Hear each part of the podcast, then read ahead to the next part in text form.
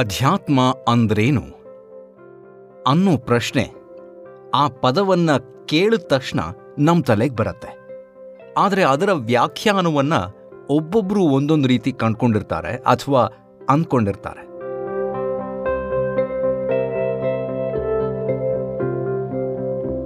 ಅಧ್ಯಾತ್ಮದ ಬಗೆಗಿನ ನಮ್ಮ ಪರಿಕಲ್ಪನೆಗಳೇ ಬೇರೆ. ಯಾರಾದರೂ ಅಧ್ಯಾತ್ಮವನ್ನು ರೂಢಿಸ್ಕೊಂಡಿದ್ದಾರೆ ಅಂದರೆ ಅವರು ಧರ್ಮದ ಕಟ್ಟುಪಾಡಿನಲ್ಲಿ ಬಂಧಿಯಾಗಿರ್ತಾರೆ ಅನ್ನೋರು ಸ್ವಲ್ಪ ಜಾಸ್ತಿ ನಮ್ಮಲ್ಲಿ. ಆದರೆ ನಿಜ ಅರ್ಥದಲ್ಲಿ ಆಧ್ಯಾತ್ಮ ನಮ್ಮ ಮನಸ್ಸಿನ ವಿಚಾರ ಆತ್ಮಕ್ಕೆ ಸಂಬಂಧಿಸಿದ್ದು.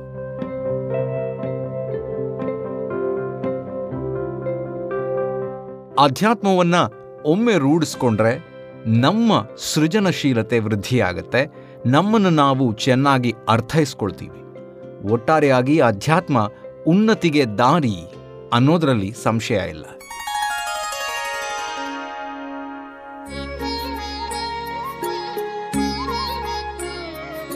ಅಧ್ಯಾತ್ಮದ ಬಗೆಗಿನ ಹಲವಾರು ಗೊಂದಲಗಳು ನಮ್ಮಲ್ಲಿದೆ. ನಿಜವಾದ ಅಧ್ಯಾತ್ಮವನ್ನು ಒಮ್ಮೆ ಅಳವಡಿಸ್ಕೊಂಡ್ರೆ ಮಾತ್ರ ಪ್ರಯೋಜನಗಳು ಕೂಡ ಹಲವಾರು ಅನ್ನೋದು ಗೊತ್ತಾಗುತ್ತೆ.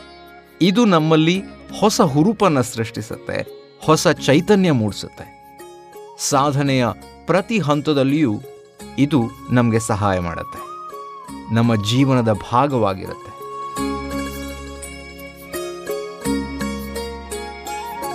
ಹಾಗೆ ನೋಡೋದಾದರೆ ಇದು ಹೊಸ್ತೇನಲ್ಲ, ನಮ್ಮೊಳಗೆ ಅಡಗಿರುವ ಒಂದು ಭಾವ.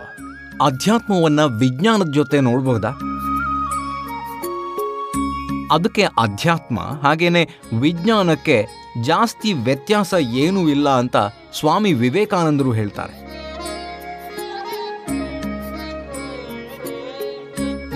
ಒಮ್ಮೆ ಅವರು ಒಂದು ಕಾಲೇಜಿಗೆ ಉಪನ್ಯಾಸಕರಾಗಿ ಹೋಗ್ತಾರೆ. ಅಲ್ಲಿ ಅವರಿಗೆ ಒಬ್ಬ ಹುಡುಗ ಒಂದು ಪ್ರಶ್ನೆ ಕೇಳ್ತಾನೆ. ಅಧ್ಯಾತ್ಮ ಅನ್ನೋದು ಬರೀ ಸುಳ್ಳು, ಅದಕ್ಕೆ ಪ್ರೂಫ್ ಏನಿದೆ ಅನ್ನೋದು ಅವನ ವಾದ. ಆಗ ಅವರು ಹೀಗೆ ಉತ್ತರಿಸ್ತಾರೆ.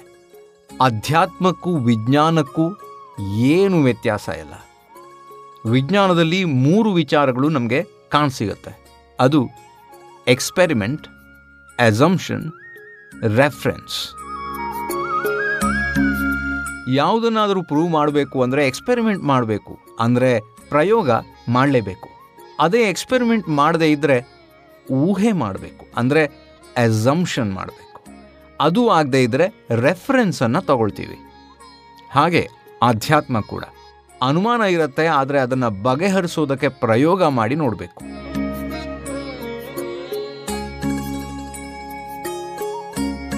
ಅಧ್ಯಾತ್ಮದಲ್ಲೂ ಅಸಂಪ್ಷನ್ ರೆಫರೆನ್ಸ್ ಎರಡೂ ಇದೆ. ಅಧ್ಯಾತ್ಮ ಅನ್ನೋದು ದೊಡ್ಡ ಬ್ರಹ್ಮವಿದ್ಯೆ ಏನಲ್ಲ, ಸಹಜವಾದ ವಿಚಾರ. ವಿಜ್ಞಾನದ ಹಾಗೆ, ತಂತ್ರಜ್ಞಾನದ ಹಾಗೆ, ಅದೊಂದು ಅನುಭವ ಅಷ್ಟೆ. ಅದನ್ನು ಅನುಭವಿಸೋದಕ್ಕೆ ನಮಗೆ ಗೊತ್ತಿರಬೇಕು ಅಷ್ಟೆ.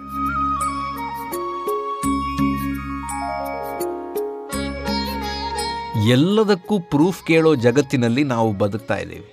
ಆದರೆ ಎಲ್ಲದಕ್ಕೂ ಪ್ರೂಫ್ ಕೊಡೋದಕ್ಕಾಗಲ್ಲ. ಗಾಳಿ ಇದೆ ಅಂತ ನಾವು ನಂಬ್ತೀವಿ. ಯಾಕಂದರೆ ಅದಿಲ್ಲದೆ ಬದುಕಕ್ಕಾಗಲ್ಲ. ಅದನ್ನು ಜಸ್ಟ್ ಅನುಭವಿಸೋಕೆ ಸಾಧ್ಯ. ಹೊರತು ಮುಟ್ಟೋಕ್ಕಾಗಲ್ಲ ನೋಡೋಕ್ಕೂ ಆಗಲ್ಲ. ಅದರ ಪ್ರೂಫ್ ಕೇಳೋಕ್ಕಾಗತ್ತಾ ಅದೇ ರೀತಿಯ ಅಧ್ಯಾತ್ಮ ಕೂಡ ತುಂಬ ಸಹಜವಾಗಿರುವಂಥದ್ದು, ಅನುಭವಿಸೋದಕ್ಕಾಗಿರುವಂಥದ್ದು.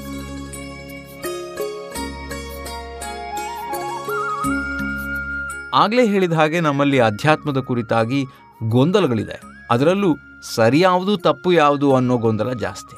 ಆದರೆ ಅವೆಲ್ಲದಕ್ಕೂ ಇಲ್ಲಿ ಉತ್ತರ ಸಿಗುತ್ತೆ ಅನ್ನೋ ಪ್ರಾಮಿಸ್ ನಾನು ಮಾಡ್ತಿಲ್ಲ.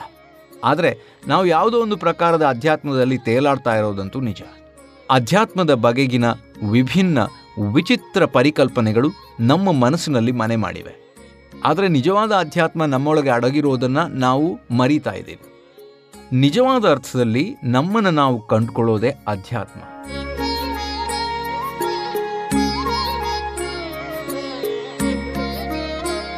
ನಮ್ಮಲ್ಲಿನ ಅರಿವು, ಅದನ್ನಷ್ಟೇ ಸಹಜವಾಗಿ ಅರಿತು ಬಾಳಿದ್ರೆ ಅದನ್ನೇ ಅಧ್ಯಾತ್ಮ ಅಂತ ಕರೀತಾರೆ. ಆತ್ಮದ ಕುರಿತಾದ ಜಿಜ್ಞಾಸೆಯೇ ಅಧ್ಯಾತ್ಮ. ನಿಜ, ಇದು ಬದುಕಿನ ಮೂಲ ಸಂಗತಿ. ಅರಿವಿಲ್ಲದೆ ಇದರಲ್ಲಿ ವಿಹರಿಸಿದವರು ಎಷ್ಟೋ. ಆದರೆ ಪ್ರಯಾಣ ತುಂಬ ಸಹಜ. ಅಧ್ಯಾತ್ಮ ಅಂದ್ರೇನು ಅನ್ನೋ ಗೊಂದಲ ನಮ್ಮ ಈ ಪ್ರಶ್ನೆಗೆ ಉತ್ತರ ಒಂದೊಂದು ರೀತಿ ಇರುತ್ತೆ.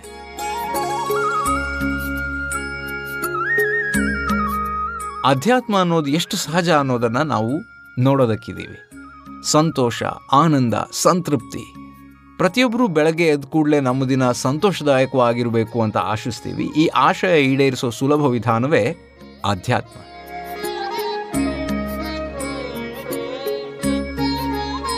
ನಾವು ಮಾಡೋ ಕೆಲಸದಲ್ಲಿಯೇ ಸಂತೃಪ್ತಿಯನ್ನು ಕಂಡುಕೊಂಡು ಸಂತೋಷವಾಗಿ ಮಾಡಿದ್ರೆ ಅದನ್ನೇ ಅಧ್ಯಾತ್ಮ ಅಂತಾರೆ. ಇದು ಜ್ಞಾನ ಸಮೇತವಾದ ಶಕ್ತಿಯಾಗಿರೋದ್ರಿಂದ ಅಧ್ಯಾತ್ಮದಿಂದ ಮೂಲ ಚೈತನ್ಯವನ್ನು ಪಡ್ಕೋಬಹುದು. ಅಧ್ಯಾತ್ಮ ಅಂದರೆ ಪರಮಾತ್ಮನ ಅಂಶವಾದ ಆತ್ಮವನ್ನು ಒಳಿಸ್ಕೊಳ್ಳೋದು ಅಥವಾ ಆತ್ಮನೊಂದಿಗೆ ನಿಕಟ ಸಂಬಂಧ ಹೊಂದೋದು ಅನ್ನೋದು ನಿಜ. ಆದರೆ ಆತ್ಮ ತೃಪ್ತಿ ಆಗಬೇಕು ಅಂದರೆ ನಾವು ನಾವು ಮನುಷ್ಯರು ತೃಪ್ತಿಯಾಗಬೇಕು ಅದಕ್ಕೆ ಬೇಕಾಗಿರುವಂಥದ್ದು ನಮ್ಮ ಕೆಲಸದಲ್ಲಿ ನಾವು ಶ್ರದ್ಧೆಯನ್ನು ಇಟ್ಕೊಳ್ಳುವಂಥದ್ದು.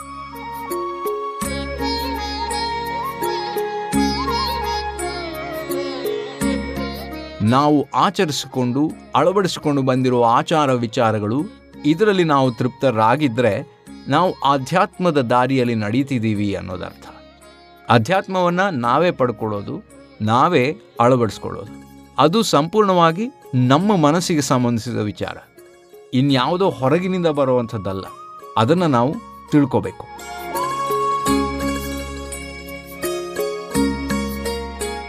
ಶ್ರದ್ಧಾಭಕ್ತಿಯಿಂದ ನಮಗೆ ವಹಿಸಿದ ಕೆಲಸ ಮಾಡಿದ್ರೆ ಅದರಲ್ಲಿ ನಾವು ಸಕ್ಸಸ್ ಕಾಣಲ್ವಾ? ಅದುವೇ ಅಧ್ಯಾತ್ಮ. ಆದರೆ ನಮ್ಮ ಪ್ರಕಾರ ಅಧ್ಯಾತ್ಮ ಅಂದರೆ ಪ್ರಾರ್ಥನೆ, ಜಪ, ತಪ, ಧ್ಯಾನ ಇತ್ಯಾದಿ. ಈ ಪರಿಕಲ್ಪನೆಗಳಿಂದ ಹೊರಬಂದು ಆತ್ಮ ಸಾಧನೆ ಇದು ಅನ್ನೋದನ್ನು ಸ್ಪಷ್ಟವಾಗಿ ಅರಿತುಕೊಂಡ್ರೆ ಸರಳವಾಗಿ ತಿಳ್ಕೊಂಡ್ರೆ ಅದುವೇ ಆಧ್ಯಾತ್ಮ ಅನ್ನೋದು ನಮಗೆ ಮನದಟ್ಟಾಗುತ್ತೆ.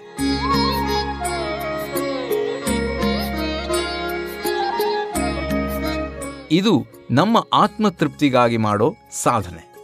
ಇದನ್ನ ತಿಳ್ಕೊಂಡು, ಅಳವಡಿಸ್ಕೊಂಡು ನಾವು ನಮ್ಮ ಕ್ಷೇತ್ರದಲ್ಲಿ ಶ್ರದ್ಧಾ ಭಕ್ತಿಯಿಂದ ಕಾರ್ಯನಿರ್ವಹಿಸಬೇಕು. ಇದೇ ವಿಚಾರವಾಗಿ ಯೋಚನೆ ಮಾಡ್ತಾ ಮಾಡ್ತಾ ನಮ್ಮ ನಮ್ಮ ಕೆಲಸದಲ್ಲಿ ನಾವು ಹೇಗೆ ಆನಂದವನ್ನು, ಆಧ್ಯಾತ್ಮವನ್ನು ಅನುಭವಿಸಬಹುದು ಅನ್ನೋದನ್ನು ಯೋಚನೆ ಮಾಡ್ತಾ ಅದರ ಬಗ್ಗೆ ಮಾತಾಡೋದಕ್ಕೆ ಅಂತಲೇ ನಾವೊಂದಿಷ್ಟು ಸಾಧಕರನ್ನು ಮುಂದಿನ ಕೆಲ ಸಂಚಿಕೆಗಳಲ್ಲಿ ನಿಮ್ಮ ಜೊತೆ ಇಲ್ಲಿ ತಂದು ಅವ್ರ ಜೊತೆ ನಾವು ಮಾತನಾಡೋದಕ್ಕಿದ್ದೀವಿ. ಅಧ್ಯಾತ್ಮದ ವಿಹಾರದಲ್ಲಿ ನಾವೆಲ್ಲರೂ ಜೊತೆಗೆ ಪಾಲ್ಗೊಳ್ಳಲಿದ್ದೀವಿ. ಆಯಾಯ ಸಾಧಕರು, ನಟರಿರ್ಬೋದು, ವಿಜ್ಞಾನಿ ಇರ್ಬೋದು, ಡಾಕ್ಟರ್ ಇರ್ಬೋದು, ಅಥವಾ ಸಮಾಜದಲ್ಲಿ ಏನೋ ಸೇವೆ ಮಾಡಿದವರಿರ್ಬೋದು ನಾಡಿನ ಖ್ಯಾತ ಸಾಧಕರು, ಅವರು ಹೇಗೆ ತಮ್ಮ ಜೀವನದಲ್ಲಿ ಆಧ್ಯಾತ್ಮವನ್ನು ಕಂಡುಕೊಂಡಿದ್ದಾರೆ, ಹೇಗೆ ಅದನ್ನು ನೋಡ್ತಾರೆ, ಹಾಗೂ ಅವರ ವ್ಯಾಖ್ಯಾನ ಏನು ಅನ್ನೋದನ್ನು ನಾವು ಇಲ್ಲಿ ಮಾತನಾಡ್ತಾ ಹೋಗ್ತೀವಿ. ಬದುಕೇ ಆಧ್ಯಾತ್ಮ ಅನ್ನೋ ನಿಟ್ಟಿನಲ್ಲಿ ಯೋಚಿಸೋದಕ್ಕೆ ಹೊರಟ್ರೆ ಬದುಕಿನ ಪ್ರತಿ ಮಜಲಲ್ಲೂ ಅದರ ಅನುಭೂತಿ ಆದೀತು. ಈ ಪ್ರಶ್ನೆಯನ್ನಿಟ್ಕೊಂಡೇ ಹೊಸದೊಂದು ಯೋಚನೆಯ ಪಾಡ್ಕಾಸ್ಟ್ ರೂಪವನ್ನು ನಮ್ಮ ಈ ರಿಲ್ಯಾಕ್ಸ್ ಸರಣಿಯಲ್ಲಿ ನಿಮ್ಮೆದುರು ತರ್ತಾ ಇದ್ದೀನಿ. ಕೇಳೋದಕ್ಕೆ ನೀವು ತಯಾರಿದ್ದೀರಲ್ಲ?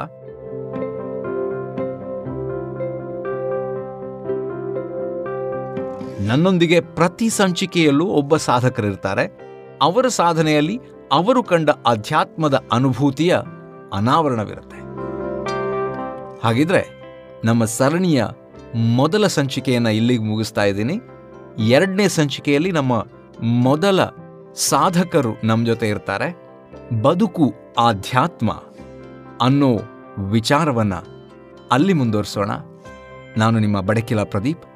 ನಮಸ್ಕಾರ.